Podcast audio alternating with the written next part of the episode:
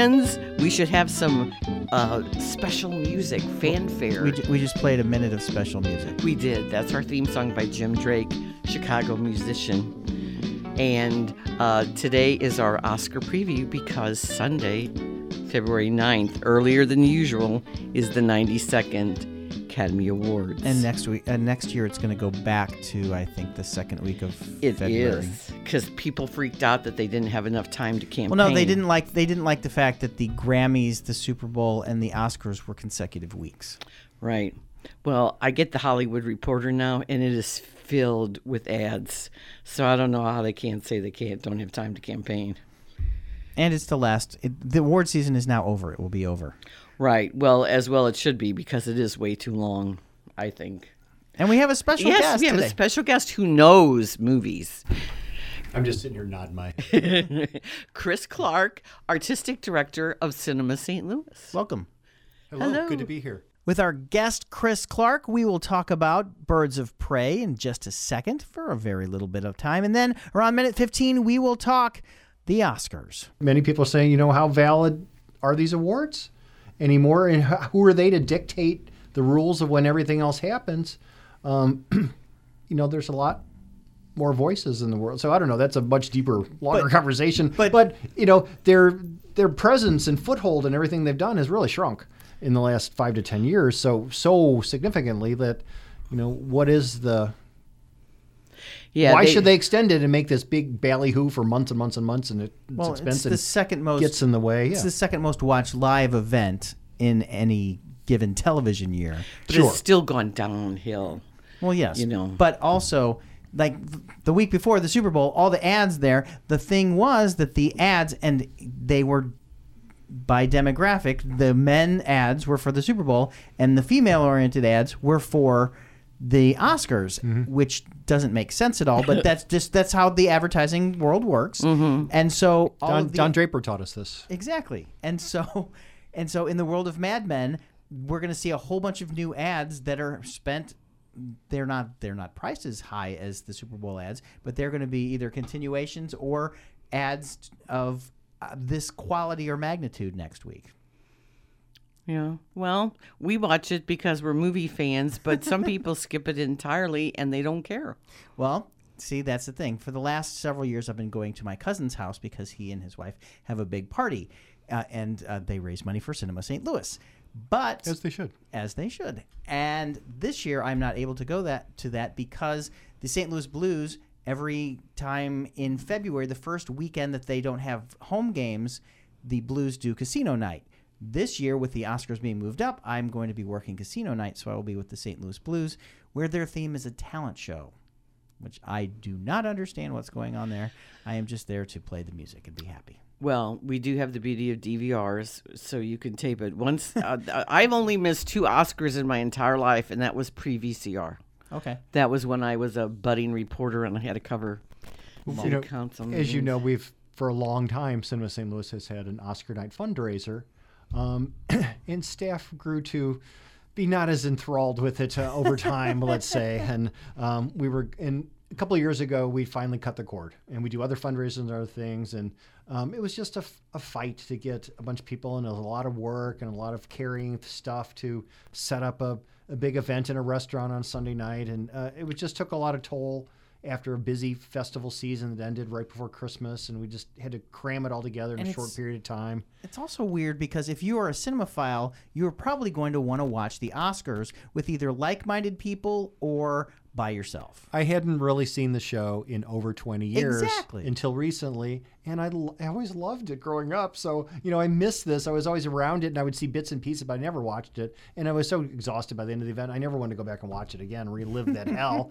So, um, it's so, but we this year we're doing, and this has been an experiment. We actually talked about it years past, but now we're really doing it. People pay us not to come to this big event. We have little home satellite parties where little kits are given out with you know ballots and and, and instruments by which they can fundraise for us by passing the hat and bingo cards and and little games and and ways that you can give to Cinema St. Louis without coming and to do it. So we don't make nearly as much money, but we didn't make that much in the first place. Well, I did it last year. I participated and I won a party pack that was quite lovely. Well, this year, uh, one of the ways to uh, win prizes at my cousin's house is to either dress up as uh, one of the films or to give money to Cinema St. Louis. So you can get out of the costume contest by giving money to Cinema St. Louis. Aha. Well, our I'm going to one of the satellite events by uh, um, uh, Delcy uh, Corlew. oh, okay. her new new who just recently married. Uh, so we're going to uh, her new uh, home, small gathering. So I'll, I'll be the, the Cinema St. Louis shill at this uh, satellite event. Well, she is on the board of Cinema St. Louis, Oh, but she was uh, uh, huge back in the '60s on KXOK, and Yes. she was quite the fashionista. Yes, she was the fashion reporter. And, uh, Oh yeah, and they you would they would have fashion shows at Stix Baer and Fuller and Famous Barr on Saturdays, and Mm-hmm. Uh, she back then, it was famous and bar, is what they called it. right, and she was quite because she had a British accent. She was the she was the representative of Carnaby Street culture. It's like for the St. CNN Louis. guy. It's like the, the guy that they have on for the Royals. He's British, and so it gives a little air of. Uh, Yeah, because this was in the heyday of Beatlemaniac and, and Johnny Rabbitt, the first Mm-hmm. and one. today's the anniversary And, of uh, them landing in New York. Aha, that's right. That's right. I'll have to I knew I knew that that date was, and In then they were head. on Ed Sullivan February 9th. Right. So here's Yeah, what here's what we're gonna say. We're gonna talk about the Oscars and our picks and what we think is going to win and all that in just a second. But first, we have a bone to pick with Warner Brothers, Yes. and everyone we have talked to that has seen this movie has really enjoyed it, which is very uh, upsetting that they sh- did not show it to us. They were not going to show us Joker. Which is probably going to win a lot of awards. Also, they were not originally going to show us that until we complained about it, We And- sent a letter. we sent a letter to Warner Brothers and they finally acquiesced and showed us Joker, which is now going to win probably Best Actor on Sunday night. They Deservedly so. Speaking of the DC universe, they did not choose to show us Harley Quinn and the oh I'm sorry, it's Birds of Prey and the Emancipation of One Harley Quinn. Another DC movie from Warner Um, Brothers. I don't think St. Louis is the only market that didn't. I don't think uh, Kansas KC City got it either. got it, even though they're Super Bowl champs. That has nothing to do with why they didn't. do I it. know, but I'm just saying. Oh, you're just throwing. I'm talking that in about the. Kansas City and Missouri. Okay, my assumption is they're just being bean counters probably. and cutting, you know, uh, over a number of markets. We're Isn't market a 21. Yeah. So isn't this you know, the hugest thing? So they're just uh, somebody up at uh, Muckety Muck said, uh, "Slice us off." slide is Um, out 15. Did they did they really need did they really need your approval No. for this film to do well? And that's kind of you know and the two people that saw it, Yeah. Dan Buffa and Max Foizey, both saw it, and they both loved it. Raved. In the nature of the beast. Even if it was terrible, it would do ninety Right. million dollars. All um, the other DC you- movies have. Yeah, But they've been saying, and Chris and I were talking about this, that the DC women movies, such as Wonder Woman and anything that uh, Gal Gadot's been in, she she made uh, Justice League a little bit better. She did. She's the they best even thing in it. reshot scenes for this, and now with this Birds of Prey movie, that when DC does women, they do women really well. Yeah, Batman versus Superman. She was the best thing in it. do you, They're the only thing in it. anecdote. Do either of you have DCU? I do not. DCU the channel. I Doom, do. Doom Patrol. Doom Patrol is great. Harley Quinn, the new animated series, Yeah. is profane and hilarious, and one of just the I crack up every week. It's on Fridays. Tonight's the night. It is insanely funny and dirty and vicious and hilarious. So, Uh-huh. And who Get- does her voice on that? um, Kaley Cuoco, Okay, yes. if that's I knew. I'm saying that right, Yes. from uh, from from Big Bang Theory. Yeah, um, and uh, I can't remember. There's some other, you know, namettes Yeah. um, in the cast list, but Poison Ivy is her roommate, and it's a roommate Oh, scenario like- too. And JB Smoove, I think, Yes, is in it. yes. He's in it. He is one of the few people that is in both the Marvel and DC universe because he's on. He's in Harley Quinn, but he's also uh, the teacher in Spider-Man: Far From Home and Homecoming. Yeah, it's it's riotous. So I like that character. Um, my wife is, you know, thinks she is Harley Quinn sometimes. so there's a lot of paraphernalia and shirts and stuff around. So I'm, you know, very familiar with that world. Um, and this is a great interpretation. And I love, um, well, the cartoon is, but Right. back to um, Birds of Prey, which I haven't seen yet, but very interested because I love Margot Robbie. Um, she just she was the sparkling gem She of the made mess Squad. that was the glorious mess. I will say, I liked it. I enjoyed it You because did? it was a glorious mess. Yes. A glorious mess. Okay. It That's all I can say about it. It was ridiculous, but I liked bits and pieces. But when she came out swinging, dear God, that was great. So Yeah. this is had to happen, and Mm-hmm. I'm glad it's going to take off like a rocket ship. That was the first time I heard Carl say that they use songs uh, in place, place of of- emotion. They did. They said, "Oh, hey, we're gonna play a Queen song here, and here's how you're supposed to feel," and that's how they did it. And it was It was to me it was Lazy. horrible, and Jared Leto just ruined it for me as the Joker. I just was like, I could not believe he was coming off his Oscar for Dallas Buyers Club, and then Why- even why- Cesar but if you're- Romero But if was you're a better if you're offered the role of Joker, do it. yeah, yeah. Why wouldn't you? Well, there was a different version that I read from from his perspective that they he thought he was more of a lead, like it was more Right. about him. He disappears for 40 minutes. and he, but but he he it wasn't set up that way. Right. He was always going to be a tangential character, and he just was pissed is, off about it. Which is why the DCU is a mess. Yeah.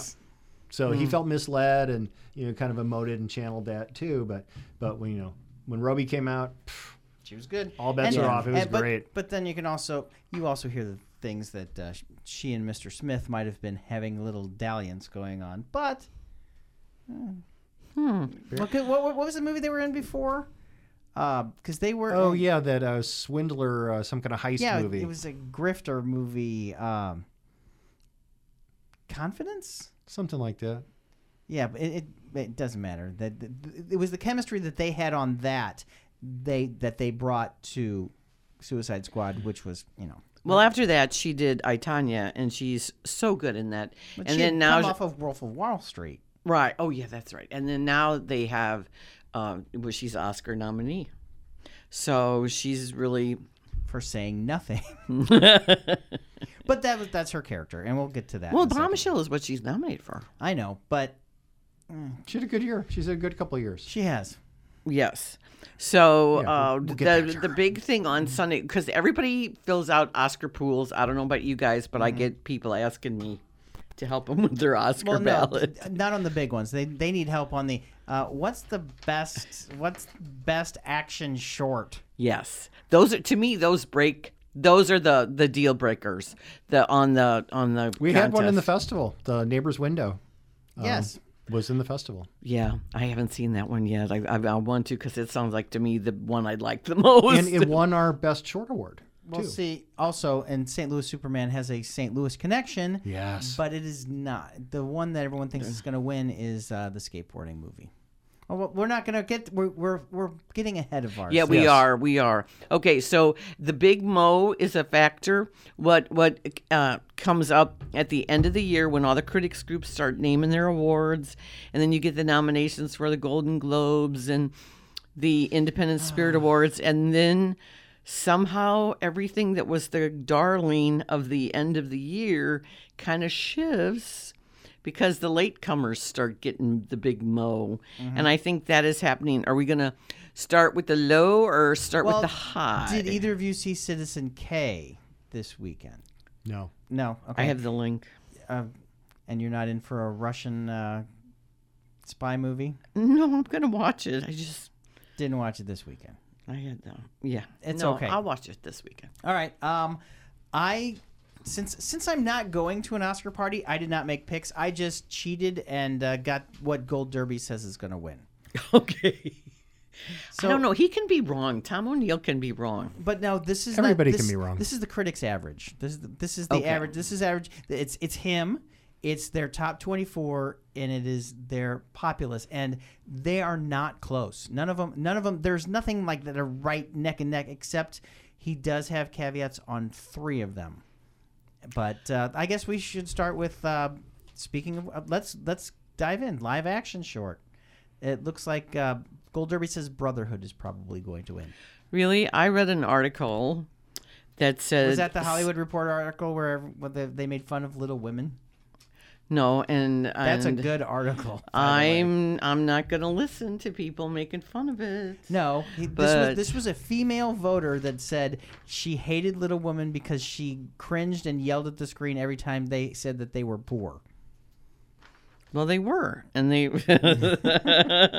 This this was a this was a voter. She was an anonymous voter. They because you know what, Entertainment Weekly used to do that every year when they were weekly, but now they don't do that anymore. The Hollywood Reporter has they used to have a big special Oscar edition, and, and I didn't. And this year it's James Bond. Or Yeah, this I didn't month. get it. But now uh, there are whole uh, uh, award prediction websites have become a cottage industry. That is why Gold Derby is a big deal. Mm-hmm. You have awards daily. You have all these sites. Everybody's talking to be. It's become like a sporting event. Well, what did what did you read was going to win live action short? the Saria, is it S A R I A? Yeah, I heard uh, something Yeah. about that too. Yeah, that's the one. Well, first of all, last year the shorts were so depressing. Yes. Oh my God. And this year it's not any different because we got cancer, we got child abuse, we got animal abuse, we got abortion, we got what else? And, and not Was- just was- live shorts, but doc shorts was last and year the period movie that won? Or was that 2 Mm-hmm, years ago? Oh, that was last year. So, for your informed listeners, and I'm sure you two know this, um, by Academy standards, um, a short subject is 40 minutes or less. Wow. A feature length film in the upper categories is 40 minutes and one second and up. It used to be 45 minutes and less, but often over time, uh, if you look back through history, no, the um, the some of the winners have been the 39, 40 minute shorts that really are short features and really tell So in other words, they cut down their feature to Yeah. make it wor- win. or just were made, you know, just a long form, a long form short. Mm-hmm. Um, and those are, you know, in festival world, it's hard to program something But- like that. but- those, those are specialty items. And I think some people are thinking of of uh, making them into features now. Like they're Some of them, a lot of them are specs for. yeah. Right. Exactly. That's that's what happened with Sling Blade. Yep. Sling Blade Yep. started as a short Yep. film, and then they made it into a bigger one. Um, I Sling Blade, the short, directed by George Hickenlooper. That's right. And a guy just died that w- helped do this the screenplay for Big Bass, Brass Ring. Yep. So St. Louis Superman is less than twenty minutes, and It is 28 minutes. 28 minutes. Yes. It's 28 minutes. Wow, Yes. it didn't seem that long. I thought it was less. Oh, well. Yes. all right. Maybe I thought it was okay. How do you think St. Louis Superman's going to do? That would be documentary short. It's the best docu. Uh, um, you know, it'd be great that it win, would win, but arguably it would not. It's not. It doesn't have an ending. The deep impacted social, im- you know, social justicey thing that you know, heart tugging story. It's an it's an empowering story on many levels. It's- but it does have a, a weird ending where he kind of well, and then the ending isn't the ending because No. it went on from there because. Uh, uh, you know, other things have happened since Right. then. But you know, it did tell that, That are not in the um, film. It reminds you a little bit of um, uh, the Jeff Smith movie about can can you know Mr. Smith get to Washington Uh huh. because that came out this documentary that Frank Popper had made, but right at the time when he was arrested and sent Right. to prison. Um, so that kind of you know clouded over He's this now. empowering. Yeah. Oh yeah, yeah. and long since you know that's that's the past. Right. But this movie about this empowering politician's story Mm-hmm. became clouded by you know Real life. real life. So anyway, so that's beside the point. Um, it may not win, but it's so great that it's part of the story, and his story is out there. He's a super nice guy. The filmmakers were here. We showed it t- two times last year. I felt the- sorry for MTV Films because they had this great story going on. Mm-hmm. They were he has a lot of kids, and they're only they only focus on the one that shares the birthday with Michael Brown, Mm-hmm. and, but he has many kids, and it was a really interesting story. And as I said last week, you think it's going to be one thing, and then it's something else, and then it's, then there's a rap battle, and um, Yeah. virgin ears get hurt. M- MTV Films is going, you know, pedal to the metal in the Mm-hmm. documentary world, and they're trying to be a, a bigger player. Uh, they're pivoted long since, you know, um, my you know 20s and 30s of listening to music only. Right. Um, but they The had real another world. film that they they've been buying up a lot of, you know, pretty impactful social justice type films. They had another film, um, 17 Blocks, that we played in the festival that almost got yanked at the last minute because they were doing uh, the Davy Rothbart. Oh, Ah, okay. I did see that. That is their property, and that became a struggle at the end because they were trying to position it. So it just lots of new players in the world, Right, and I- Amazon and Netflix and uh, Hulu. Um, everybody's a Quibi filmmaker. Yeah, or Quibi Quibi Apple. You know those that people. Quibi. Well, Quibi's supposed to be Yep. short little 10 things. minutes. 10 minutes. Right.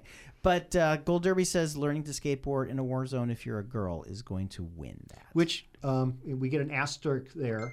Um, we did play during the festival, but it wasn't public. It was just for our Cinema for Students screening. Oh. So we did show it to a great number of students in town. And they liked it? they loved it. And But you this- liked it? I have not seen it. Oh. but I, you know, You I'm aware showed that it. it happened. Yes, I, I, I can, you know, Right. claim that I've touched it in some way.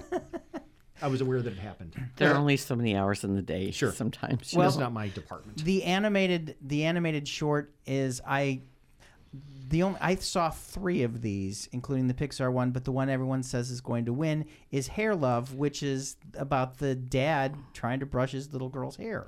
That's my pick because, well, they showed it before the Angry Birds 2 movie in the theaters.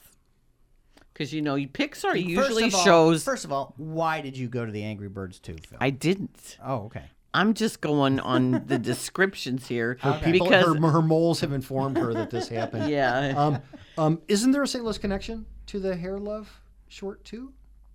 I don't know. I don't know. We have to find out. I Did Glenn work on it? No, Glenn worked on the short before Secret Life of Pets 2. Glenn Okay. McCoy. Okay. He worked From on Belleville. the short that the it's before Secret Mm-hmm. Life of Pets 2 Mm. because he he does that for that company. Illumination. Illu- yeah, he works for them, and uh, I have that short. somewhere. And you haven't no because you haven't turned on you haven't turned on um, uh, Angry Birds 2 and so you can't No, it came it came well not came the Hair separately? Love, but the the short Oh, the that he one? did before Secret Life of Pets 2. That's on the DVD. which I did not think was as horrible as people said it was. It was. It was. It was. It, was. I listened back to my review of the first one, and it's the exact same review because it was. It's. It's fine. It's fine. All right. Yeah, well, Pixar usually shows One. a short before their big movies, and that wins often. Kitbull was really well done. But this cute. year, they did not put anything before Frozen 2 or Toy Story 4. So Then what was Kitbull from?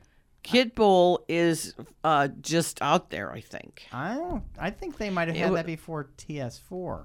I'm not sure, but I remember. I remember seeing it. But then again, my daughter likes the Sparks. Maybe it's one of the Sparks. But they it would have had to been released Yeah, I don't know. Because I remember seeing. out. But then Disney put out a lot of material.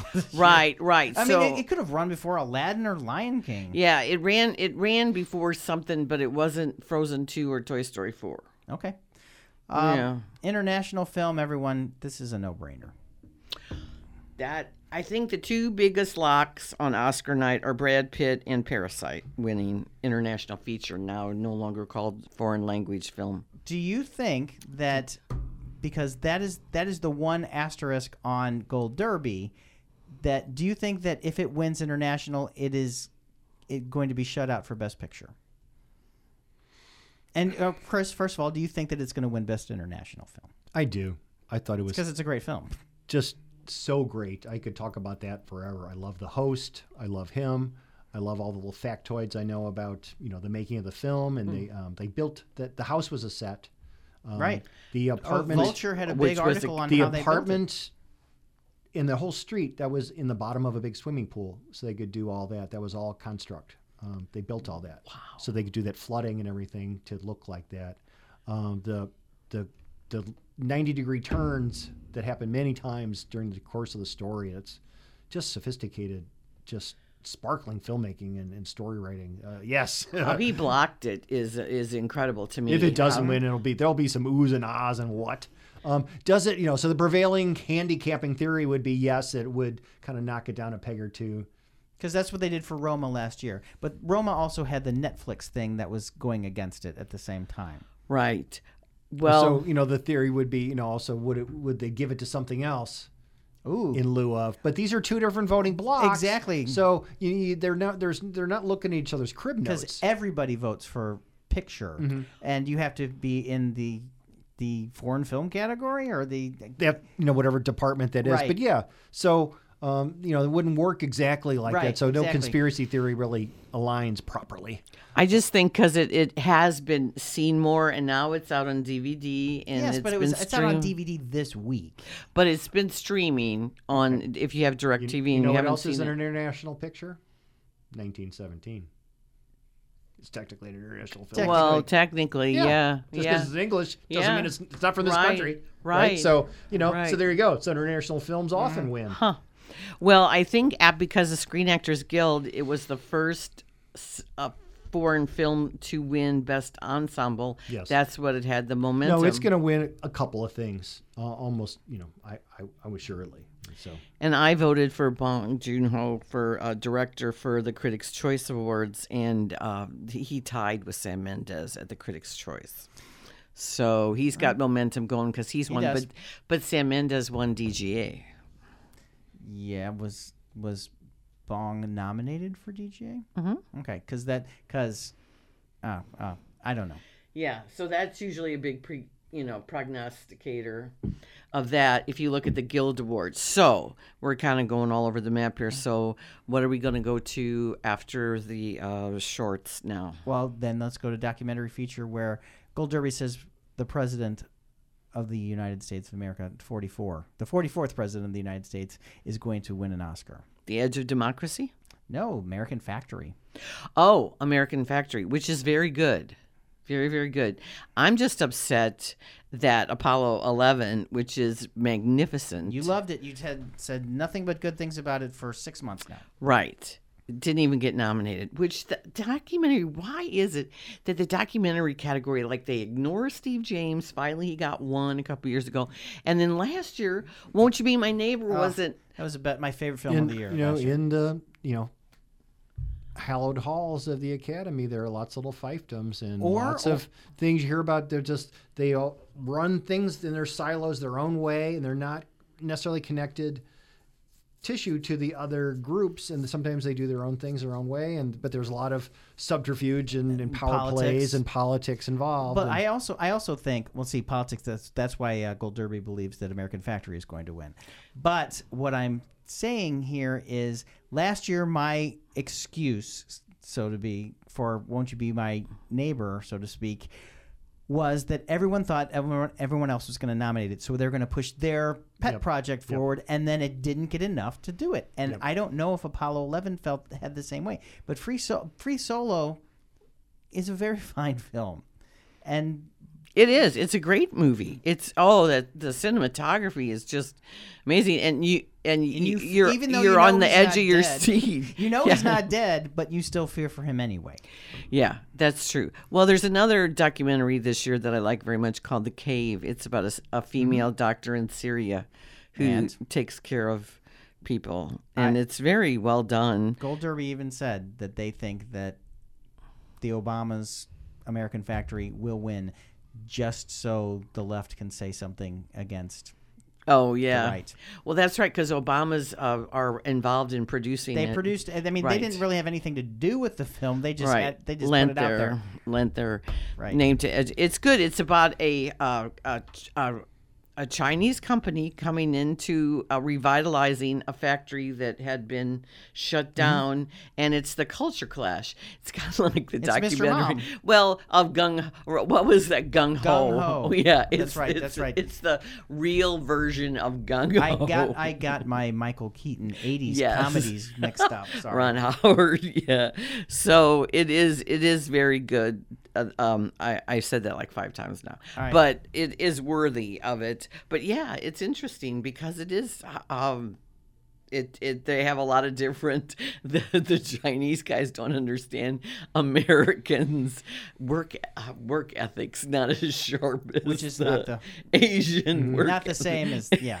they don't get it Uh, Gold Derby says that since Frozen 2 is not nominated, that Toy Story 4 will win Best Animated Feature. I think that's but how, How to, to train, Train your, Your dragon. Hidden World is really campaigning hard. Well, you know why? It's the last one in the series, and every year it gets shut out. And I, I, I said back when it came out that How to Train Your Dragon had better special effects than Avatar, and that won Best Picture. So I, I love the Dragon series. I thought it actually is a very good ending for that series, and I could see some people in the Academy that have been voting for this category for several years giving Dragon some love, but I, I, it's still Toy Story four. and oh, did Missing Link win the Golden Globe? Not that that matters because it's only I ninety-eight think it people. did, didn't it? But yeah, but Missing Link. Let's not rule out. okay, let's Laika. not rule out missing link. I Yeah. like Laika, and I think this is a middling Laika. There have been better Laika mov- movies than this. Agreed. But you know, glad that they're existing. Glad that they're at the table. I Uh, love we had them. Brad Schiff was here with us in November, and so you know, um, I love Great. Laika, and I want them to keep doing. I want them. oh, to they keep they'll selling, never. Yeah. keep selling uh, every single prop that you have, so you can make more movies. Yep. Yes, I agree. All They're right. good. So, So, the next three, visual, sound mixing, and sound editing. Gold Derby says that 1917 is going to win all three of those. All right, let's go back to visual. Do you, I think that Visual the effects. CGI in the Avengers Endgame was so seamless and smooth or Star Wars? and well we got that little ninth little film there but i i was so impressed with avengers Endgame. how uh how the cgi was not overdone because that's my biggest complaint about a lot of action movies is that it's so much cgi but this Professor Hulk is really well done. yes. but this, it is it just seemed to flow really well and it wasn't excessive Well, if you go back and look at even Incredible Hulk or any of the other Hulk, it, he, it has gotten so good that you can see Mark Ruffalo, especially with Professor Hulk, but you can see Mark Ruffalo in there acting, and it's basically a, a Andy Serkis type character. So, and then there is Star Wars, but I don't know. I I had some issues with the CGI, But which it's okay. You Yeah. can, you can have issues Yeah. with it. It's fine. just I think 1917 will absolutely win the other two. yeah. Um, But visual effects, Avengers. Do you want to give it to a comic book movie?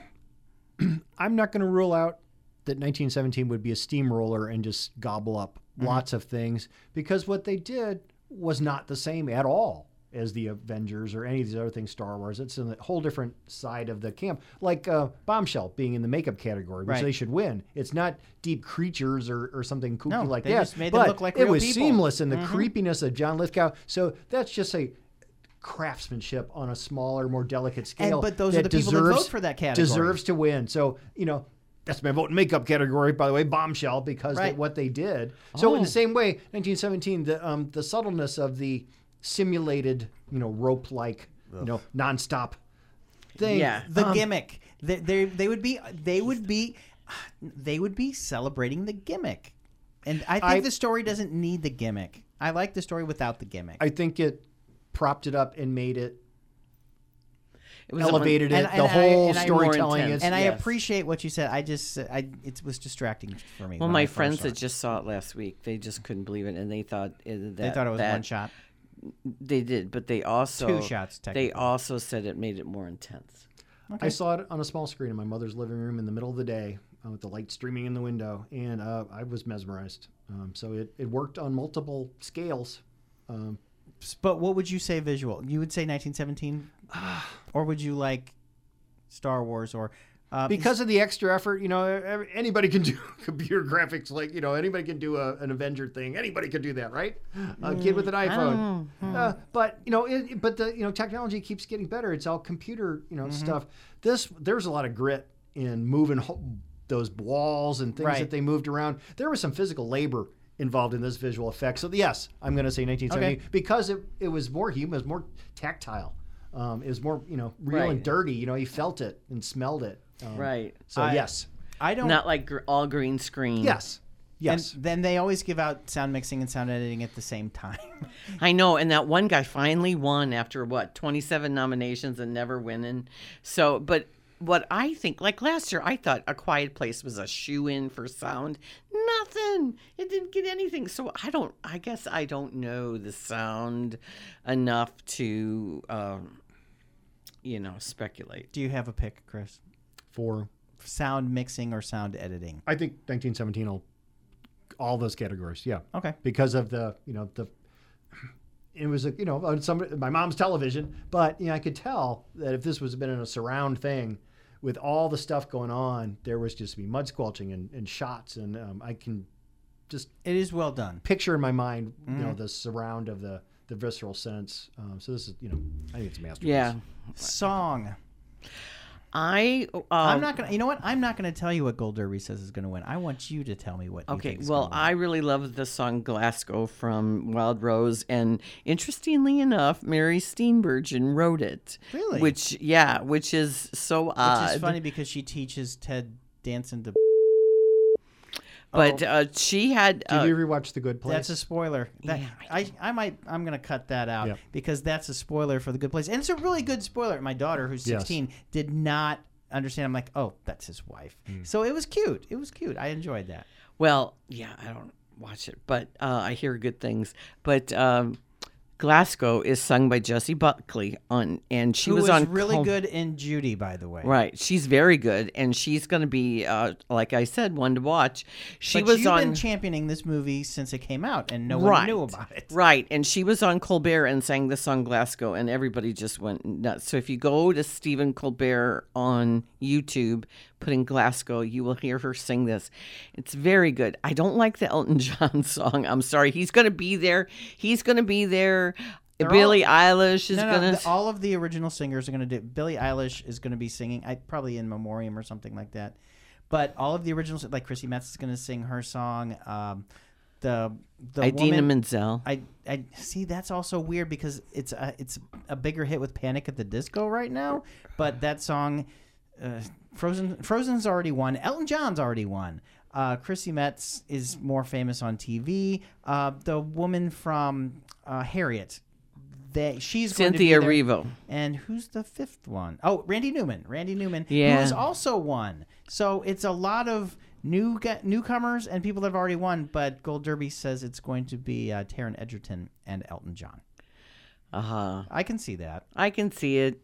But Yeah, Elton's still standing. But because Rocket Man kind of sank like a stone, so I could see them giving that. I personally like the Panic at the Disco version of version of Into the uh, Unknown. I play that a lot. Well, I downloaded it. when Carl. I saw when I saw Rocket Man at the end of the movie and they're doing the credits, I'm like, who the hell is trying to sound like Elton John? And it was Elton because I thought, oh, because we'd heard, we'd heard Taron through the whole film, mm-hmm. and I'm like, well, this doesn't sound like Taron. It's really Elton John singing that, but, but it's 50 years later, and that's how Elton sounds now. That's how you're gonna hear him when he comes back to Enterprise Center in June or July. I went to the last show. And Great. well, I think that It was so much fun. I mm. think that the fact that he's still standing, which is that is And- a great scene in that movie. it is, even though it's out of time. right. Out of time. Oh, sequence. you know, there's many, many, many problems with the film, but I thought it was great fun. I've always loved Elton John, Taron Egerton. What a what a treat. He had a he was in a He no was win having situation. yeah, fun. He was he was having a good time. The kid that did the one number. Yes. Um, Uh, oh, there were so Saturday many good things about Right it. for Um, uh, it is my understanding that this is kind of like a, a, a shakedown tour for potential Broadway run of you know something like it. Why not? They've had track records with other things that he's done and See, worked well. that's- that's it what would I be said. it would be fine. It would be perfectly fine. They made a movie first, so what? It was fun. Well, that's what I I, know. said. To me, it seemed like a Broadway musical. they musical. did it backwards. It did. Is it had the that be- Broadway. literally the best song, the deepest, most meaningful thing? No. Would it be a, a, a biscuit? fun. Maybe. Maybe for, um, you know, Taron Egerton actually singing him. He's been popping up at Elton John concerts all over the Well, world. because he wanted to get nominated Yeah. for best actor. Yeah. Well, he won the Golden Globe for because they do the comedy Yep. slash Right. musical one. But that's if you had That's ten close enough. Nominees. Yeah. you know, he wouldn't. He couldn't compete in this list. no, absolutely. Not, I- not even close. I do think the your song moment. I love Jamie Bell. I you know ever mm-hmm. since Billy Elliot, he's a little Billy Elliot. So, but he's not. but an he's, adult man. I know, but he's so good as Bernie. Mm-hmm. And that scene where he hands Elton the lyrics to your, song, and and he plunks it on the piano. That's one of my favorite scenes of the year. So I don't have any issues with the movie like other people do, but You're the one that told me I wouldn't like it, and I enjoyed it. because it it's so fine. out of sequence, like at the Troubadour, he he, he, he Well, that if you don't song see- he sang. you're if you one- don't drill down, if you don't know these things, Yeah, and you, you don't, don't. which Yeah. is why people gave Bohemian Rhapsody a pass, which I think Right. is unfortunate. Uh, speak. Let's stick with music and go with score. Does John Williams win again, and then Star Wars be done? No, it's going to be between the Newmans. It's going to be between Randy Newman and, And Thomas, Thomas Newman. for uh, 1917, which is Majestic, and Randy Newman. He has when I was listening to the score, because you know they send us the scores, I was thinking this is a throwback to like '80s music, and uh, that uh, kind of, it, you know, the the things about breakups, love stories, and it just seemed to me so. I don't know. What do you guys think? Well, I I could see them sentimentality giving giving the most nominated man, living man ever. Walt Disney's most nominated, but the most living nominated person ever won more since he says he's not going to do it anymore. Right. I, I can see that, but um, Thomas Newman's score in 1917 is not very Thomas Newman like, which which I think helps and hurts it because he has a style. There's a wild card. Joker. Joker. That's what Gold Derby That's says. right, because the woman keeps winning, and she also did another score. What movie did she do that was also a biggie? Well, it, I think it's and it's a play that they it's safe. It's a safe play. safe play, and it would you know it it broadens their diversity Mm-hmm. um, along gender lines, and it's not unworthy. Gold Derby Um, says it it's actually is going to be Joker. So. So- that doesn't bother me at all. I and I enjoyed the Joker score. Yeah, well, I liked a lot about the Joker. It's not the Joker. Okay, yeah, It's. Joker. It's Dan Joker. Dan wouldn't stop telling her to stop calling it that. Uh, Well, it's just hard not to do it, but I do think, uh, you know, a lot of people think it's going to be a big winner. I don't think it's going to win as much If it wins too, that's a big win. yeah, yeah. All right, So, production design, Once Upon a Time in Hollywood. Chris. Parasite. Ooh, see, uh, it, this is one of the close ones on Gold Derby, but they give it to Once Upon a Time in Hollywood because they think this is the one it can win, and this is the one that will probably, this is, this is what we'll get. This is what it'll get. This is Quentin Tarantino's love of movies and his meticulous attention to detail. Yes. This is where it all comes to play because 1969 LA is so perfectly realized in It that is. movie. Every It little helps when you own the mm, theater that they're filming. We, we Right. also can't rule out the what the steamroller that will be 1917 because of what we are just talking about in the other category that all those brass mortar shells laying in a field and just mm-hmm. in the background of one scene that somebody had carried these heavy things out there those were real things and all those tunnels on both sides that they created and all this small right. so there, there was a lot of there's a lot of sweat and Grit. dirt and mm-hmm. balls into making that film on, on all levels yeah, but you, you're creating 1969 Hollywood. Oh no, it's of- beautiful. it I, is. You know, I, I, It's I'm well torn. I'm torn here. Is what I'm saying. I'm torn here. I could see, but Parasite was just so elegant. Mm-hmm. And, uh, those things, those seamless things that people have been hounding them. Where is that house? I want to buy. that. I want to stay in that it. house. it was just completely made up, and you know, I didn't. See And it's a character. And It's I- a I quickly- character. I- it quickly, you know, got into my head when I read the article about the pool in the street. Although that seemed real too. It does. But the house, not the house too. That's that's that's movie magic. What the hell? So everything about that movie was a lie. Well, um, a friend of it's so mine. Yes. a friend of mine whose son teaches in Japan, he's been Japan raving. is not Korea. I know Japan is not Korea, what but he's been raving about Parasite for months, and she is like, "I got to see this movie. I got to see this movie." So when she did, she sent me an article that about the squalor, those little basement things. That that is a, a thing? real thing, and about the conditions that people live in and what that's like. She sent me the article, and it's very um, interesting. And I just love how he uh, Bong Joon Ho uses the visual element to his haves and have-nots. Just you can, you know, if that movie would have had smell-o-vision, you could have smelled it. You didn't You want know, to smell it. well, you didn't Because want once you got into that basement, you do not want to smell that. but you could tell that it almost made you feel that. You know, he used all five senses Mm-hmm. Did that you see the host? No, I did not. Did you see the host I did not. But I saw Snowpiercer. I saw Snowpiercer. Go back in time in your spare time, of course. Mm-hmm. And the host is one of the best creature movies. uh, Monster movie. monster movie, um, and it's it's understated, and you don't see the creature all that much. You know, so it's the relationships of these dirty people going through the sewers, and they all have an agenda. Um, it it leads He's up a- to it leads upwards to Snowpiercer, and then other things. So you can tell the you know, He's a good storyteller. craftsmanship, a director. So does that change your mind after the, all this for production design? No, because I do think that the people who love movies. For I just got a Hollywood Reporter that had uh, Leo in the pool, Mm-hmm. and it goes because you love movies, and then in the back it had Margot Robbie at the theater. So you think that's and a it's good ad? because you love movies. Because that's the thing. That's that's Tarantino's wheelhouse. They're not. He. It, I think Once Upon a Time in Hollywood has faded because of 1917 and Parasite. But I think that that element. You think he just the too soon? billboard? Yeah, I think it peaked too soon. But the billboard with all the retro stuff and Mm-hmm. everything, it was just. It just remarkable. That scene. Well, I know it's Yeah. cinematography. With, with all due respect, we've been down the vintage Yes. Tarantino road a bunch of times, and they're all beautiful things. Yeah, you're right. it. Are they going to go? And this was the the best example of all. But Jackie Brown, you know, all these other things were vintage too. Right. Um, you, uh, Pulp Fiction's kind of out of time, but not really. Yeah. So you know, Yeah, you're right. Is is it special enough? Is, is it is very very special, but is it special enough in context with these other things? Right. We'll find out on Sunday night Right. around nine o'clock. Right. That's right. Well, No, what you yeah. said about uh, what you said about 1917 is is really Yeah, a good I- I point think If it's it, gonna- if it wins everything, because uh, it just is incredible. you, you should know. You should know by eight thirty if Yes. what's going to happen. All right. So we already talked about this a little bit. Makeup. Um, you believe Bombshell is going to win? Bombshell, you know, because of the subtleness and the craftsmanship. Is Irishman nominated for makeup too? I well, that's believe not so. makeup. That's CGI, though. Uh, but Um, Isn't it that Bombshell, de-aging? Joker, Judy, Maleficent in 1917. Well, Judy, you hate Judy. I don't like it, and I don't like Maleficent, No, no one likes Maleficent. and um, what was the other one? Joker. Hmm.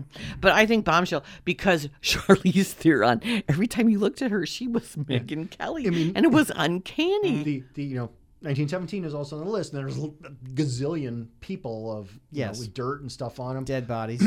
Uh, but this is this is the one where they Bombshell. they- bombshell, I think, is a much stronger candidate. and also of the- another political statement.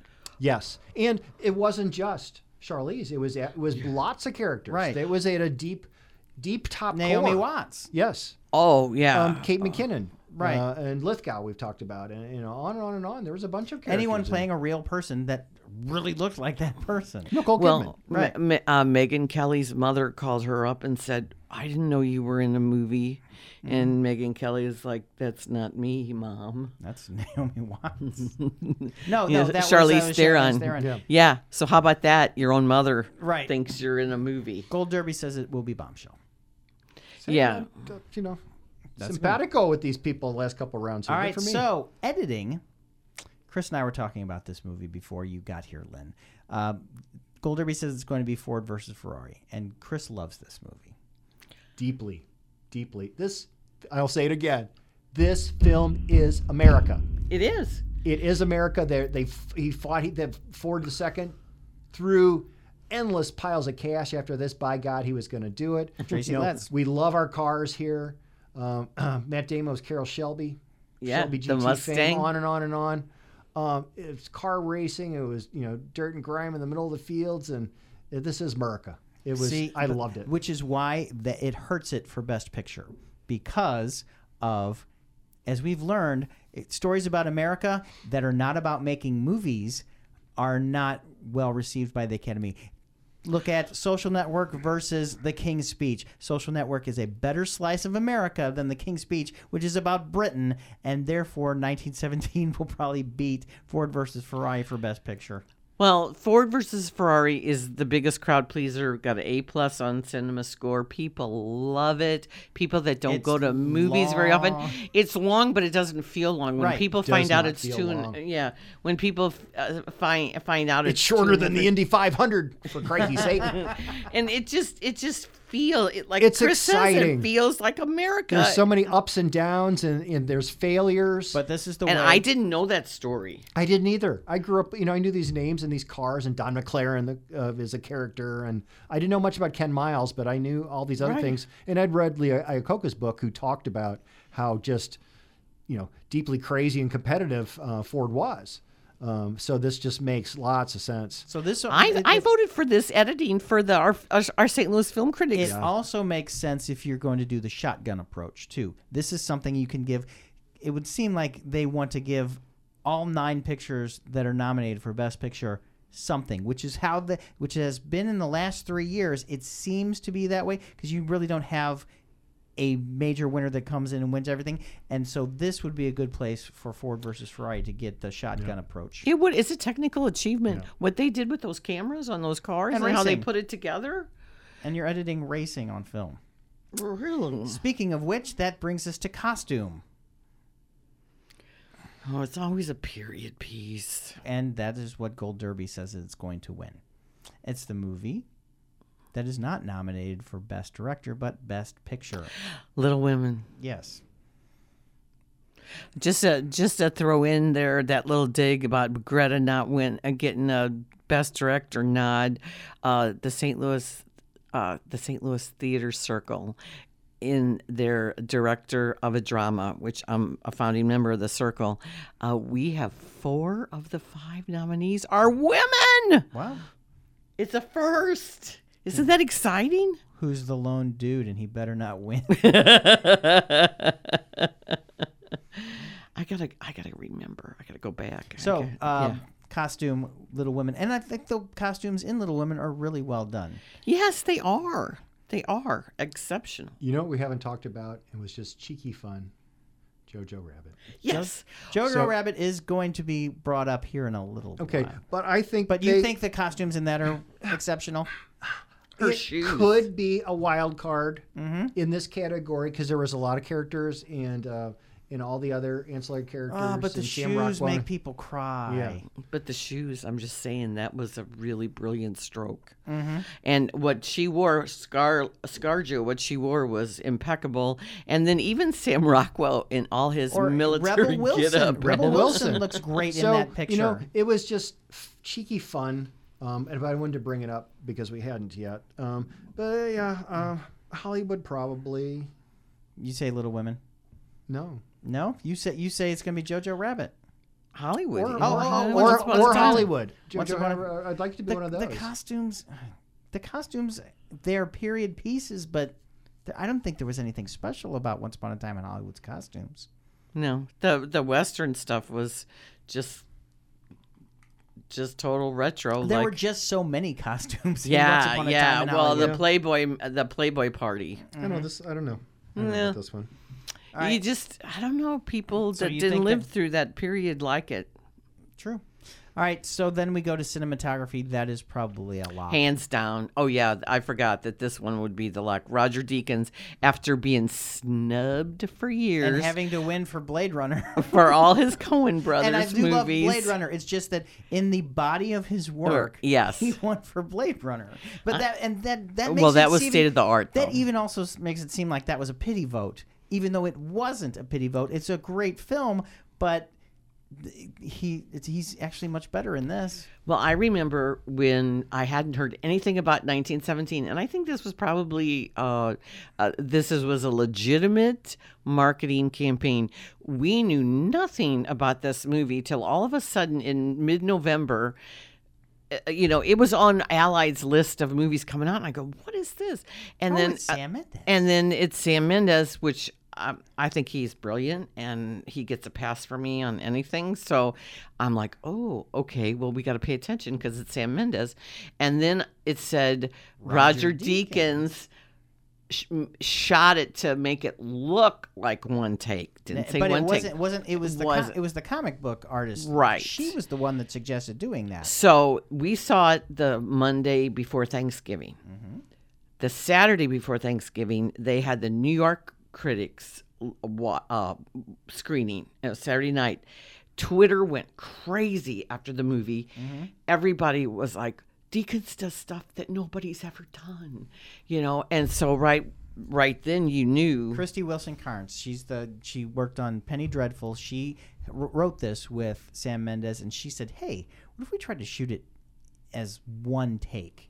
And then they went with it, and they hired Roger Deakins to make it look good. which to me it, it yeah this is a no-brainer if it doesn't win this is probably going to be a bigger upset than anything that's going to happen in picture or director Okay, what do you think chris it's oh, gonna win that. Agreed. It's got to be. Original screenplay. This is where you have Yeah. problems. yes Uh, what Oh. is what is your pick, young lady? And I, I'm going to hold back and let you know afterwards. Okay, well, I think that because fair, uh, because uh, Once Upon a Time in Hollywood's faded, th- they're not going to give Tarantino director, but they He already, will. he already has one. right, He already has a writing for Pulp Fiction. right, but they haven't in many years. But he might get it here. However, I think Parasite's the most original screenplay of the year. It is. I agree. Done. Yep. And I think they, if it doesn't win Best Picture, it could win this because there are more people in the writing categories than are in international films, and they That's a that's a valid, valid and so argument. if you if the shotgun theory holds, this i- would be a lock for that. I think Writers Guild gave it gave um, Parasite, or was it uh, Hollywood? I don't know. I'm thinking of the other one. It gave uh, it gave Jojo Rabbit the adapted. Well, that's adapted because adapted. Right. Jojo Rabbit is what Gold Derby believes is going to win, and that's that would that would be the shotgun theory that gives something to Jojo Rabbit because ScarJo might not get any love.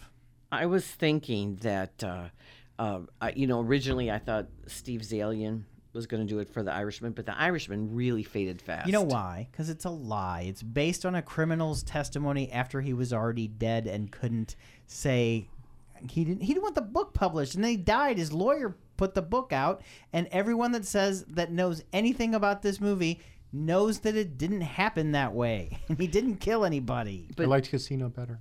Casino But, was Zal- but Goodfellas Azalian, you know, was very revered, and it was old-fashioned storytelling Yes, and they- gangsters, but it's faded very fast. as a piece of fiction, it is a very good film, but they are not promoting it as a piece of fiction. They are promoting it as fact, and it is not a good factual story because it's not true. But I think Jojo Rabbit is going to be my pick on my Oscar ballot, even if it wouldn't win, just because what Chris said. It's so cheeky fun, and it's not what people say. When I first started telling To people, be able to have pulled that off, Yes. I'm a big fan of what we do in the shadows, the movie and the TV show Right. on FX, Which They're they both uh, very have clever. renewed. Yes, and uh, the there was episode last season where the original where Taika and the crew from the movie Mm-hmm. were guests guest vampires on the show with the with the new crew, so that was that was fun. So wow. And just the way he pulls it off is just you know how just read this say this in a sentence like what this movie's about what Wait, And he's got his best friend's Hitler. yeah yeah, yeah, people looked at me like I was crazy. I go, "Oh, it's really good," and they looked at me like, everything about this package was just sparkling. Jim I- Tudor's favorite movie of the year. "Yeah." Well, to like you said, to straddle that line, very hard to It do. is very hard to do, and it is so well done. and the Yeah. casting was superb. Everyone. Up and down the line, Sam Rockwell was great. Rebel Wilson was great. the Scarlett kids. Johansson, the two boys. Mm-hmm. I don't know which one I liked better because Yorki, when he would show up, he stole. It was hilarious. Stole from Scarlett Johansson or anybody he was in the room with. Just stole it outright and just walked away. He And just turned his back and walk away and shrug his hand. It was just like the greatest, you know, uh, Mm. second string ever. Right. that Griffin Roman Davis is it? Mm-hmm. When he, he- the way Those he big threw bug eyes and- Oh, the way he threw lines away like I'm in love with the Jew. I mm-hmm. mean, he just he would just throw those lines away. That had to be trained. Just like- is, but she's great also. yes. She, Yes. it, it wouldn't work if it, if she wasn't sympathetic and if she wasn't a good actress and was playing both terrified and conniving at the same time. Right. She was really good in the the Ben Foster movie with uh what was it? Uh without a tra- it's not without a trace, but leave no trace. Leave no trace. I believe you're right. Yeah. So she's a just the way he combined everything and Taika Waititi, that name, people go, What? But, But he, he was he he was in one of the biggest films of the year. He was in Endgame. yeah, and he also directed a Ragnarok. Right. I- Thomas, if- and McKenzie. I Thomas wanna and get her full name McKenzie. If you haven't seen The Hunt for Wilder People, look it up. It is a Taika Waititi movie in New Zealand, and it has another great kid actor in it with Sam Neill as his grand as his Yes. foster grandpa. I've seen it. I love that movie. And he was also in The Mandalorian. He was playing the. Uh, He was the nurse bot. Yes, the yes the not IG88, but the IG series. Yes. Nurse Bot. But he came on. Uh, he came on a award show to announce the little clip from Jojo Rabbit, and he's he just kind of lectured people. He goes, "It's a warning." But see, he, and he doesn't. He's not using his Kiwi accent in this. He's using his German accent in this. it's it's just everything about it, like you said. It's just you're watching it. It's you're well like, done. you're like, this isn't what I thought it was going to be, but this is just you know uh, this one When your friend. lead character blows himself up in the first five minutes, you don't think it's gonna. Yes. anyway, so yeah, so I right. think the the big mo is on that one. All right, so we're down to the big six now. Let's start with supporting. They're both locks, except. Okay, so we all we all agree Brad Pitt's going to win. And sorry to everyone else that was nominated for best supporting actor. It was not your year. And he gets to give another good speech because his speeches have been so good. But Laura Dern, everyone says it's going to be Laura Dern, but this is where Gold Derby gives a little asterisk and says some Academy voters believe that Scarlett Johansson was good enough to be nominated twice. You give them the supporting actor if that happens. But is it's she, both worthy performances. She's amazing in both of those things, and she was also in one of the biggest movies of the year. She's had a really great year. Yeah, I think if uh, there's going to be an upset, it It's might that. be this category. But do you think it's ScarJo? I don't know. It could be Margot Robbie for Bombshell. My informed sources lead me in a different direction altogether.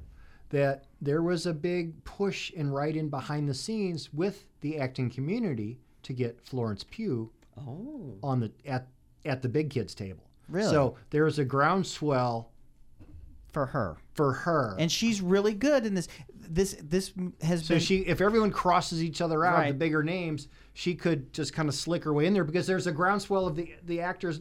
They, they people They wanted talk. her on this list in Right. the first place, and they rallied to get it there. This is the eighth time that Little Women has been filmed in the last hundred years, and this is the first time that this character of Meg has been Amy. I- Amy, Amy. Meg is uh, as Saoirse.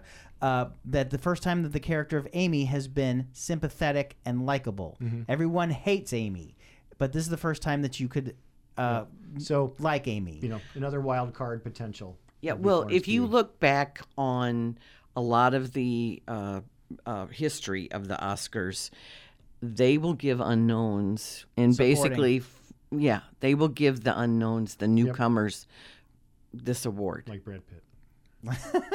Brad Pitt already They has an either Oscar. give like people that are overdue, but Brad is very look at, deserving. Look at the look at the names in the Joe two Pesci. lists. They're they're a little bit different yeah. um, status wise. They're you know the the women are you know all great finance, but the the titans in that long term, decades long Right. titans of of you know male actors in Al the category. Pacino, Joe Jesus, you know Pesci. how do you how do you compete there? Right, right. Well, but- I will say De Niro, uh, who didn't get nominated, uh, Pacino, Pesci, they haven't been that good in years. They've but they, been they're kind of they're really good in this movie though. Right. That's what I'm saying. They uh, haven't been this good in years. They've been coasting on their reputation, and then, but yeah, no, they're going to cancel. It, it's Pitt. It's Pitt. I don't know. He's been nominated three times. He won for producing. Twelve Monkeys. He won. He was nominated for acting for Twelve Monkeys. He won for producing Twelve Years a Slave. Yeah, and he's been nominated And he's for in that. He's in that movie too. for Moneyball and for Benjamin Buttons. So, but hold on a second. I'm double. Who are we forgetting? We're forgetting. I wouldn't uh, be upset. Anthony Hopkins and I was going to say I wouldn't Tom be Hanks. I wouldn't be upset about Anthony Hopkins. I thought that was a, a really Tom Hanks well- was throwaway. That that's a throw. They needed another person, which is unfortunate. yeah. It really wasn't about him. No, that, that, that movie's awful. Uh, but the two popes that was that was a great actor's You role. You like that? You love that movie. Yeah.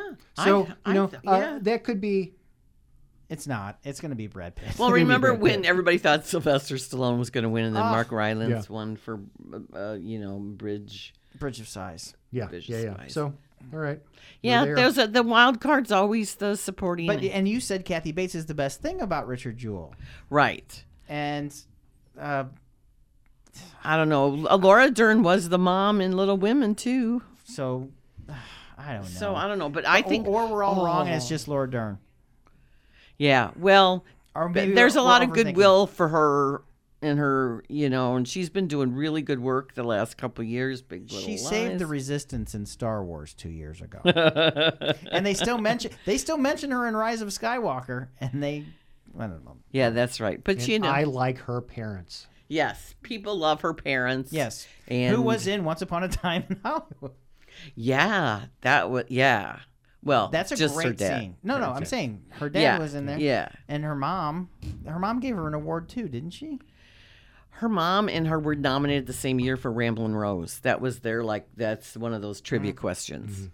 Yeah. So, but no, she hasn't won. She won the Emmy for uh Big Little Lies.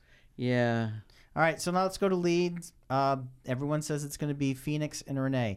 And Renee, I know you hate Judy, but Oh, she's she's, gonna great. win. She is great in that movie. She made me cry, and they the way that that movie was done, it she she is the best thing about that film. For everything that is wrong with that film, she is right about it.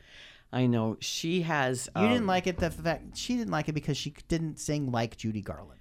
No, I She thought- sang her own songs. Nobody though. has that tremble. Nobody has that tremble. But But, she also, sang her, her and her lips drove me crazy. But also, I saw the source material, "End of the Rainbow" at the Grandel with the best Judy Garland ever, Angela Ingersoll. Yes, she is. She's from Chicago. She's, very incredible. great. She has been on PBS. she is incredible, She's, and she, was she here at the uh, right and and uh, the source material end of the rainbow they changed for the movie which it drives me crazy when they do that and also at the theater circle the other night at our Mm-hmm. tiebreaker meeting we all discussed that because we saw such a good judy that we could not get behind Ingersoll's renee really good. She's. so that's Fantastic. my but um, that's just a uh, that's just me I saw her at the playoffs at Westport do it live this close, and she was great. unbelievable it's like a friend of mine gasped when she came out and she But she talk- sound. yeah But she- but I mean- Renee Zellweger sang the songs herself. So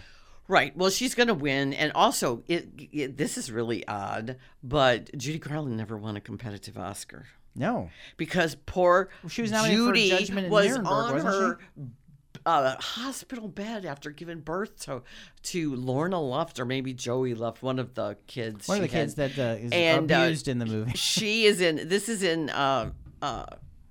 Uh, uh, uh, Lauren Bacall's book because Lauren Bacall and Humphrey Bogart were great friends of Judy, and uh, they were in the hospital room when she and uh, they they they had a camera crew come in. And they had a TV rolled into the room for the Oscars, and then she lost to Grace Kelly. So was that Judgment at Nuremberg? No, Or it Stars was uh, Born? Stars Born. And she leaned back in the hospital bed and she says, They're never going to give me an award But then she was nominated. for ju- uh, uh, Judgment at Nuremberg, which, oh, tears your heart because she plays the mother of the, Nazi. of, of, no, of Maximilian Schell, who's destroyed by the Nazis for Okay. being gay. All right, so then we have uh, Cynthia Erivo as Harriet Tubman. Sorry. She's the best thing in that movie. And she's also nominated for song, and she's not going to win. But that, who was, uh, Mary J. Blige was nominated for actress in song last year too, and didn't win any either. Cynthia is British and she's a stage actress. She won the Tony for Color Purple, and she uh, is the only woman of color in the Oscar "You're So White" nominations this year. Woman of color, but you also have Antonio that we're talking about in a second. But I- so he's a person of color, right? And then you have But that's it. Charlize and Saoirse. It's Uh, Judy. It's gonna be Judy. I love Saoirse. She's got to get one one of these days. She's gonna be like the Amy Adams Uh, of the but Amy Oscars. Adams still has not won. I know, I know, because she's got seven. But Saoirse has what now? Four. Uh, And how old is she? She's luminous on screen, and she's radiant, and she is a great Joe. Mm, I one of her nominations for Brooklyn, and uh, no, thank you. No, but she was the evil child in Atonement. Mm-hmm. Atonement. That's what got her on the map. Yeah, it's Renee Zellweger's to lose. Yeah. True. Charlize is you know fantastic, but she's always great. You know, Monster is is that much better. And, Right. Uh, but the She's already won. Yeah. Um, she's so good in Atomic Blonde. People just totally Oh, ignore that I movie. love that film. I know. But yeah, she's one of those people that is just impossibly gorgeous and talented. Right. And South African. Great. So, um, the men. Antonio Bar- Banderas, what we just who we just talked about. I believe it's pronounced Banderas. Puss in Boots. Yeah. Pu- Puss in Boots from Shrek. Uh, then you've got Leo. You have Adam Driver. You have Jonathan Pryce from the aforementioned Two Popes. And then the leader is Joaquin Phoenix for Joker. Yes, as I've said multiple times, nobody is more fearless or more brave working today than Joaquin Phoenix. Did you finally watch that 60 Minutes piece? No, I meant I wrote that down and I meant to watch these, it. these four other people should get comfortable in their chairs. And I know and they know it too. Leo's already got his award. He's fine.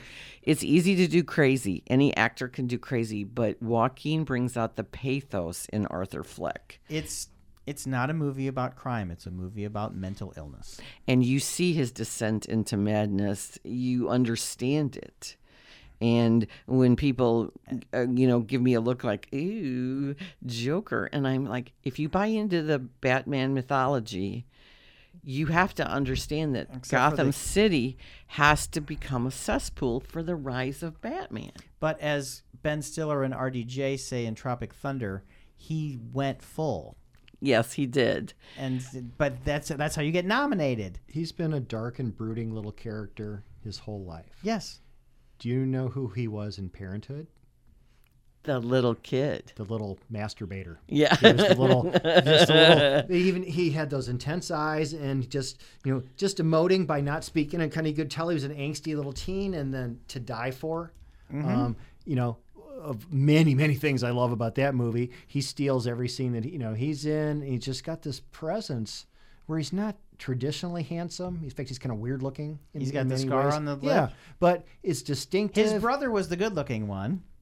I loved River Phoenix. I cried when he died so much. Oh, Oh. running on empty. Uh, oh, running on empty. Just, I don't care. Just Pick, I loved them all. Gilbert Grape. Oh, Well, all right. So but it's but Phoenix. He's gonna win. Phoenix to me last year he gave my favorite male performance of the year, and you were never really here. Because Mm-hmm. Yeah. what he does, where he goes, he, the dark places that he goes, and I think if you saw your brother die right in front of you, Yeah. you would have some Yeah. issues. So we're we're wasting Yes. our breath talking Yes. about any other actor. All right. So director, this is a toss-up. Mm-hmm. It depends. Do you believe in momentum, or do you believe in the man who's not won in 29 years? Or do you have a wild card with any of the other directors, such as Quentin Tarantino, Todd Phillips, or Martin Scorsese? Marty's uh, time is He already is- won. He, he yeah. Marty, Marty already it's not won. his year. and this, and I don't care for the Irishman. Todd Phillips is was not the creative force behind Joker. No. As uh, it was, I talked to somebody connected to the movie, and they said it- Joaquin thought uh, it was Joaquin's movie, and the stuff he thought of was really creative and brilliant. And is QT out of the picture?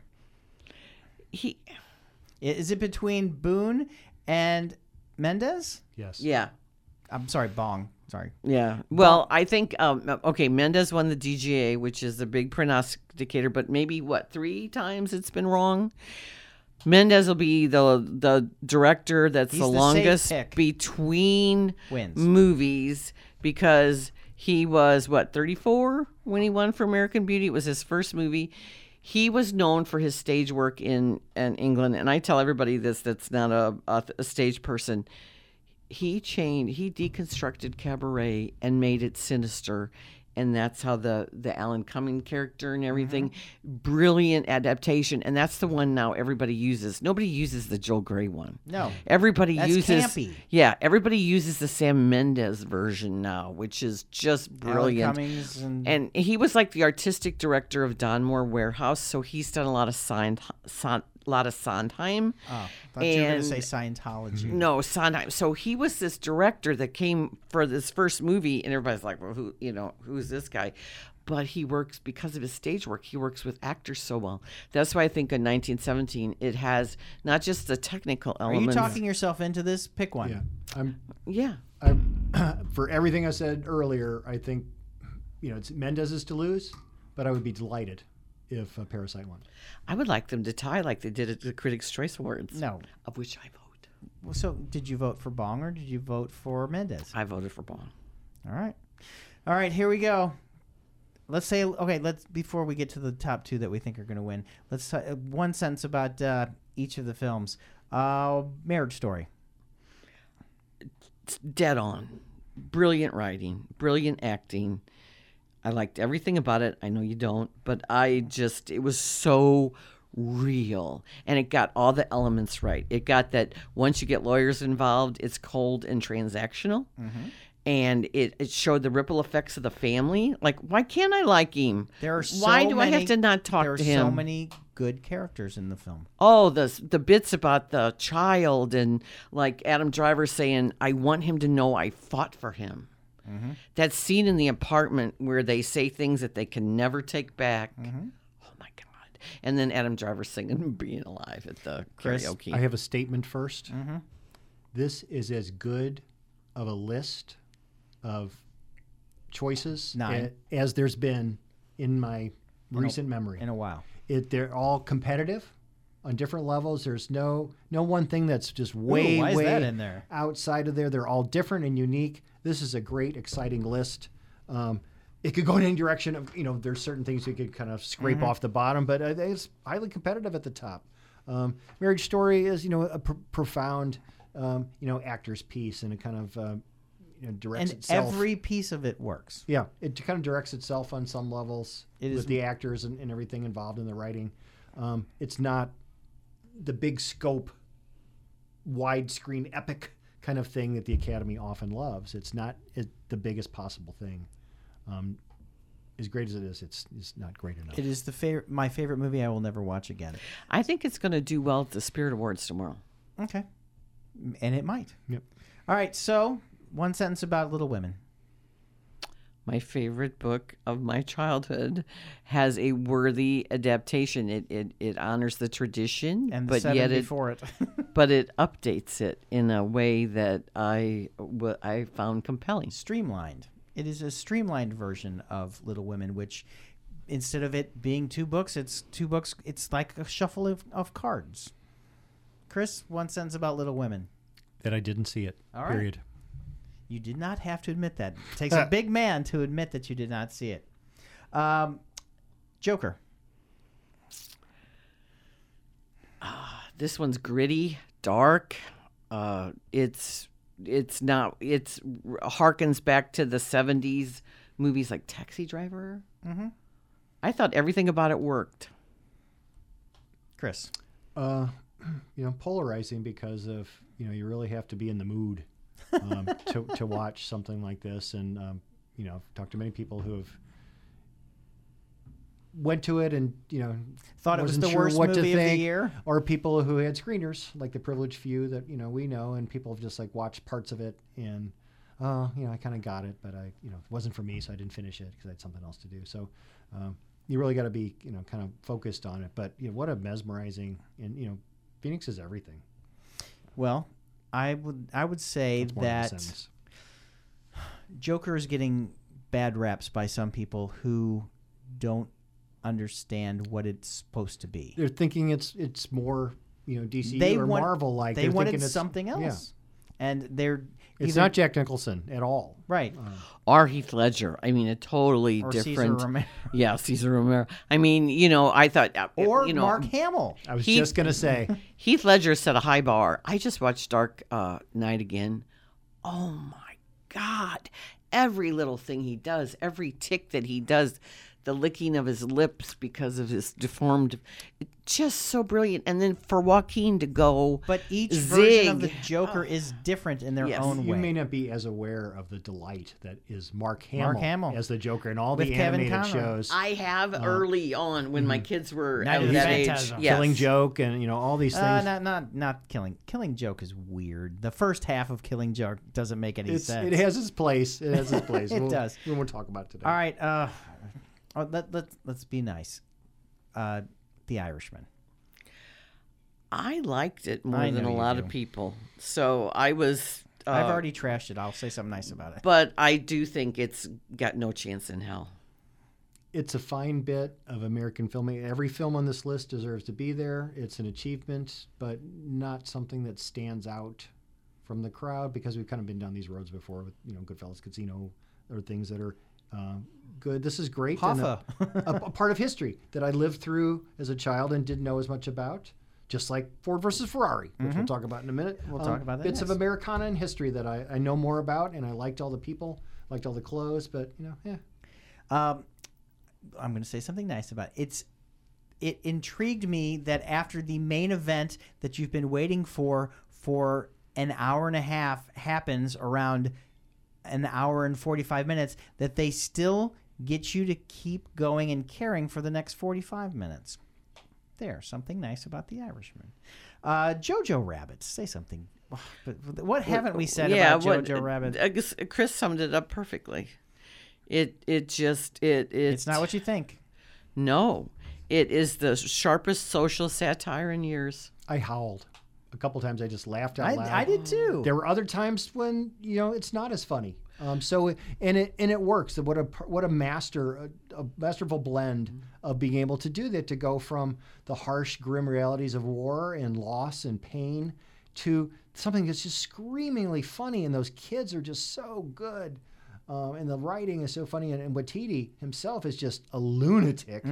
Uh, Rockwell is a lunatic I think they've been lying to us. yeah. So just just jaw dropping, goofy things, and, and it's really very dark. Even the funny stuff is super dark. right. Oh yeah, when They blow, Stephen like they life blow up a child. Right. You know? Yeah, when Stephen Merchant has that book and they're mocking. Oh yeah. I mean, Oh, Stephen Merchant's really good. And Rebel He's Wilson, really Rebel. Wilson can barely keep a straight face Right. when she's saying some of the stuff she's saying. She's cracking up.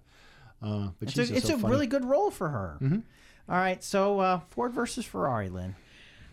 it uh, as Chris said, it is a, a, a it is uh, America. America. America. It's a crowd pleaser. Cinema uh, score. Uh, I I said it A was plus. a A A plus. Who- who- I don't think I've met anybody who doesn't like it. My wife wants to watch it again, and she said we need to see it on the biggest screen possible. I do think you have to see it there. And uh, we did get a note from the director um, when I got a thing of co- uh, coffee, you know, from Mm-hmm. broadcast film. And he said, uh, thanks to the critics, people are seeing this movie the way we intended it to be seen. James Mar- Mangold. Yes. Who's a very good director. I all but insisted before the show that Carl watch this film as soon as possible. And apparently, my wish is true. It'll Yes. be Well, it- tonight. it 'cause does- It is. Oh, I- I just love it. It comes out. It comes out on uh, DVD It's out already. next Next week? next week. Oh, it's on But it's, DirecTV. it's, it, yeah, it's streaming. Get- yeah, streaming get right thee now. to it. It's it's exciting. All right, so now you've got your big three, your three that can probably, possibly win this. Once Upon a Time in Hollywood. One sentence about that, Lynn. Hollywood loves movies about Hollywood. They do. Chris? Hollywood loves movies about Hollywood, but is this the best one there ever has been?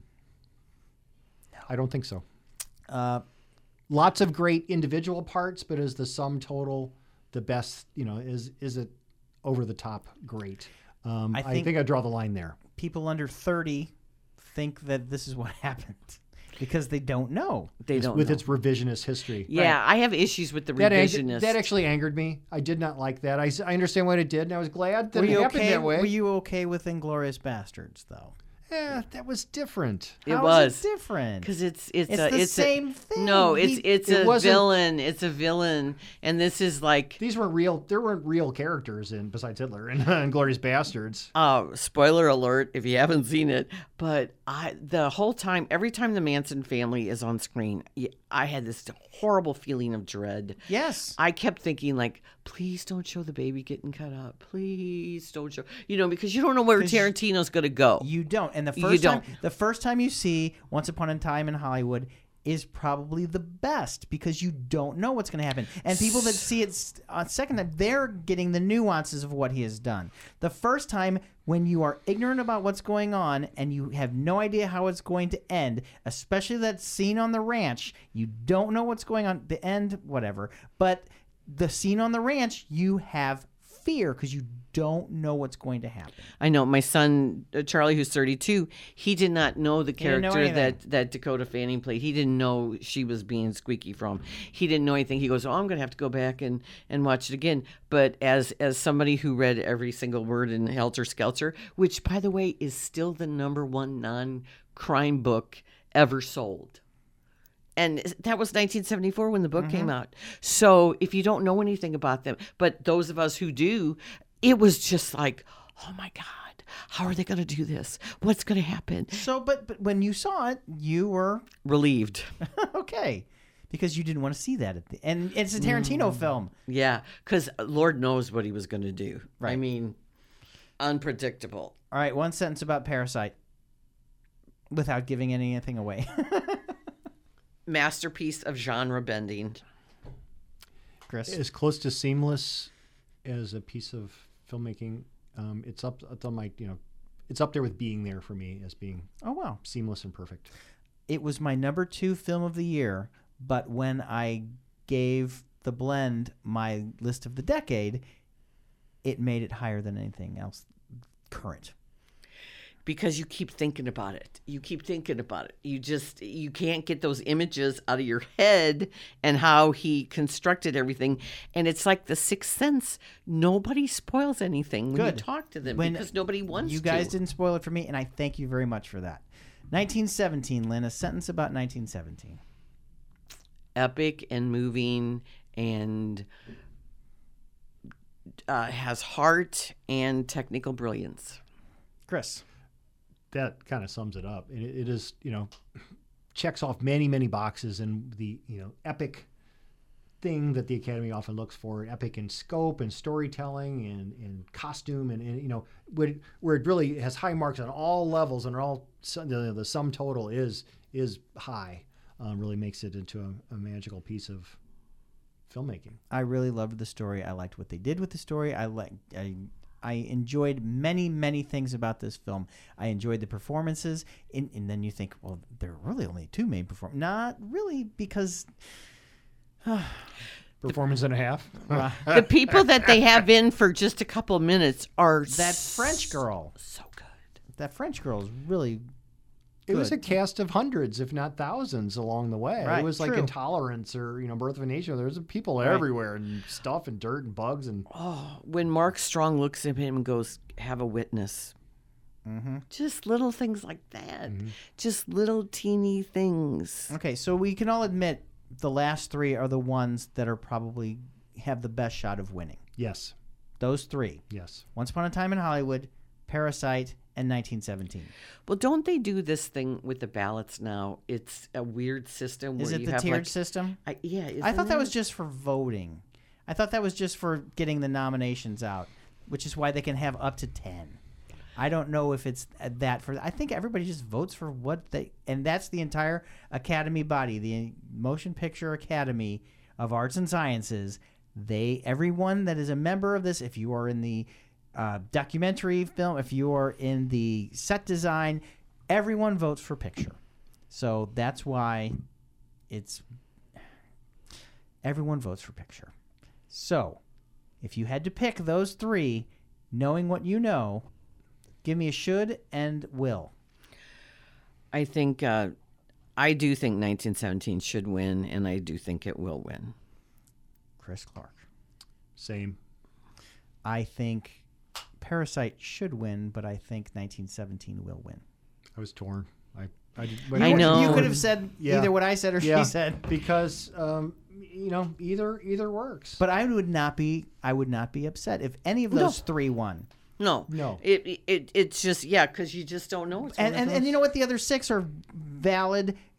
If they win, good for them. But it's not going to happen. Parasite has already achieved things by being The first Korean. in these places and and and the you know ep, you know best picture and best foreign film and and best this and best that and just just being here.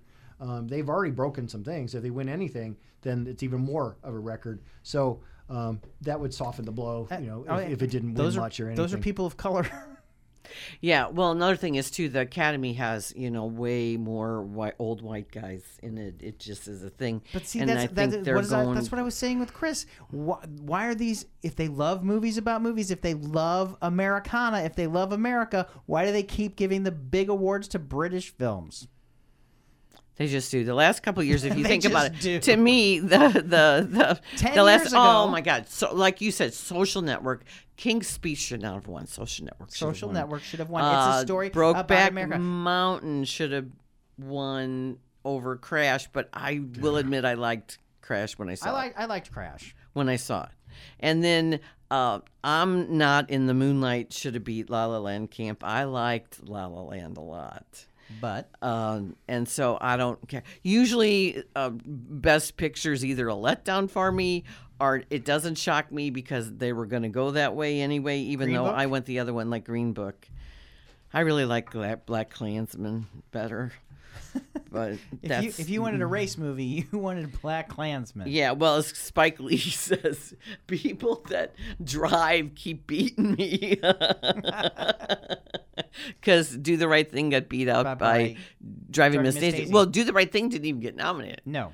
And then, but see, ever since they started the screener thing Mm-hmm. where more people see the movies, that's a better representation now. Right. Because they didn't used to. They would take you to a the theater in Los Angeles at two o'clock in the afternoon, and you would all, all go watch the movie together. But then you talk about it afterwards. But or now you can just watch it at your convenience in your home.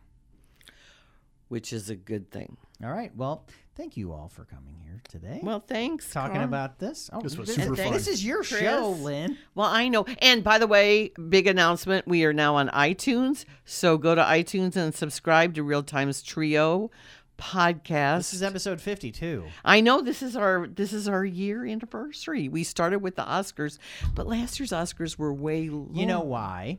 Because we did uh, one special. It's actually next week because we have one one week we did two because we talked to Ron about Mississippi River Festival.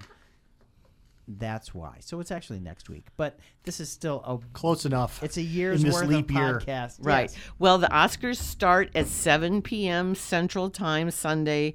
The red carpet is 5:30 p.m. So that's the big talk: who's going to be wearing what and who's going to be with who and all that kind of stuff. See, this is why some people I care don't about. care if I get to see it because, as Chris said, you can watch the Oscars about an hour and a half. Yeah. Well, you can. I I, prefer uh, speeding through and getting it pretty fast, but there's no host again, which speeded up things last year. yes, So but there's still there's still there was still bloat. there's always bloat because it's a big. It, it it's just a They should follow the BAFTAs is the most efficient award show in the world. And should- it everything should live. be the BAFTAs. They air live and it's done in like an It- hour. It aired live after Doctor Who last week on BBC America. And don't they just go? bam, bam, bam, in You and win. out. Then they go to an all night party like you should.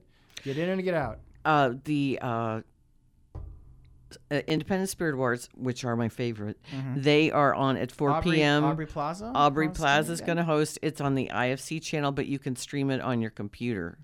So that is got. Um, It's on a beach and they're all like wearing It's sandals. it's uh, Santa Monica, but Marriage Story, Uncut Gems, The Farewell. Those are some of the picture nominees. some of my favorite movies of the year. right. So it's all the lower budget ones. Adam Sandler is going to be at the Independent Spirit Awards, which is great. Yeah. So That is the world we're living in now. I know. Think about that. Yeah. I'm- So I'm, glad I didn't have to say Oscar or Adam Sandler Oscar nominee. But he was so good in that I have, movie. I have a high level of disdain for Adam Sandler. But did in you like general. Uncut oh, Gems? I was mesmer. I thought that was fantastic. It was great. It's the role of a lifetime. Um, Uh, but you could say Punch Drunk Love was a role of a lifetime for him too. not like this. No, But not- Yeah, this, in no, this no, no, no, story, not like this. Not like this. In this whole story, it was a great film. It was. my favorite thing about it was Idina Menzel's looks at him. When- she when didn't he's- have to say anything. when he's in the parking lot getting out of the trunk. and she's just standing. You know, but, you know, decades of being a heinous boob plays off for him in Mm-hmm. this just unvarnished and just gross role, and just dives in and is just warts and all. It was a lot of warts. almost a shame Eric- that he was not on the. You know, I, I would Right. have joked Yeah. about it, but I would have approved. Right. uh, of, of anything, I would have approved that he that was. Who would you have taken off? Ooh man. John Pryce. Yes. You. Oh, I think he Yeah. was so good as Pope Francis. Th- There was a good. It was fine. Oh, wait, wait, wait. It was fine. No, it would have been Anthony Hopkins. No, Anthony Pryce- Ho- Pryce yeah, is best- Pryce is, best is, is the beloved that- Pope Francis. Of, Okay. of those five, he's the weak link. and I think And you would have s- rather had Sandler in there or Eddie Murphy. Either Either yeah, of those. Yeah. They just have a deal with comedy.